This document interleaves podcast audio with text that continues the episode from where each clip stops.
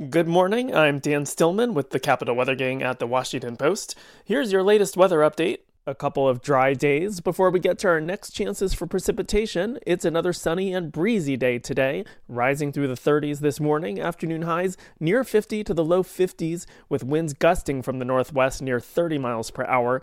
Mostly sunny tomorrow with lighter winds, low to mid 50s. Cooling down for Friday, only in the 40s. Chance of showers by late Friday morning. Periods of rain likely mid afternoon into the evening. Could mix with a little snow, not likely to see any accumulation. Saturday, mostly cloudy, breezy, and chilly, mid to upper 40s. Then partly sunny Sunday, near 50 with lighter winds.